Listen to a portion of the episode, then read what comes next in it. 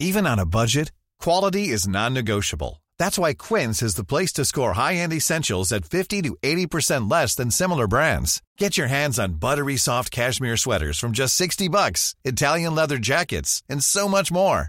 And the best part about Quince, they exclusively partner with factories committed to safe, ethical, and responsible manufacturing. Elevate your style without the elevated price tag with Quince. Go to quince.com/upgrade for free shipping and 365-day returns.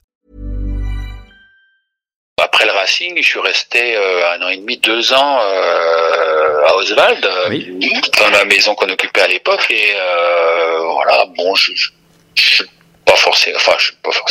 sais que si j'ai des lacunes à certains niveaux, c'est dans la manière de me vendre. Donc moi j'ai eu du mal à retrouver un club parce que je m'y suis certainement pas bien pris.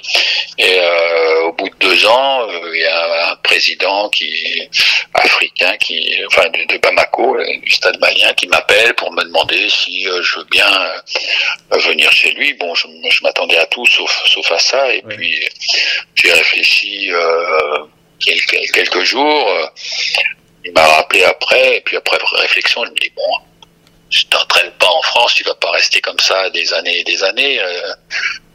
J'avais envie d'entraîner, et puis il fallait que je gagne ma vie aussi. Donc j'ai accepté d'aller voir 1 semaine ou quelques jours là-bas, comment c'était, parce que je connaissais pas du tout. Donc je suis allé là-bas, et je suis resté 2 ou 3 jours, on s'est mis d'accord pour un contrat d'1 an, puis si au bout d'1 an ça se passait bien, si moi j'avais envie de rester, on pourrait prolonger. Donc ça a démarré comme ça. Mais au départ c'était faute de mieux, quoi. Donc et j'ai accepté là-bas. Puis bon, avec le recul, je regrette pas du tout, parce que si les conditions sont pas du tout les mêmes qu'en France, tu découvres un autre monde, tu découvres d'autres gens, et voilà, ça te remet bien les pieds sur terre. Ça a été à la fois sur le plan sportif mais humain, quoi, c'est ça, peut-être un enrichissement aussi. Voilà, ces années passées sur le continent africain.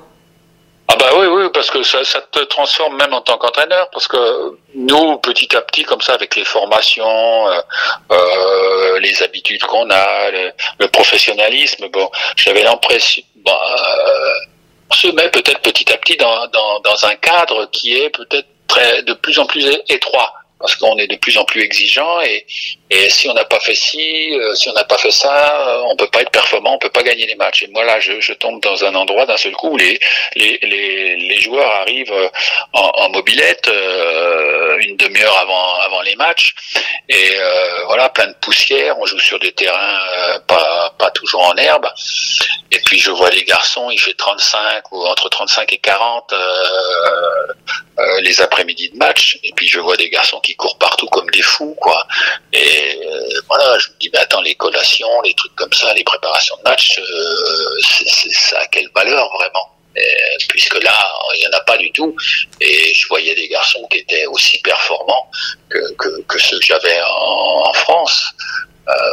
Donc voilà, ça relativise un peu les choses, et puis ça, voilà, ça fait que tu t'ouvres un peu, et puis t'es moins à l'étroit dans ta tenue d'entraîneur.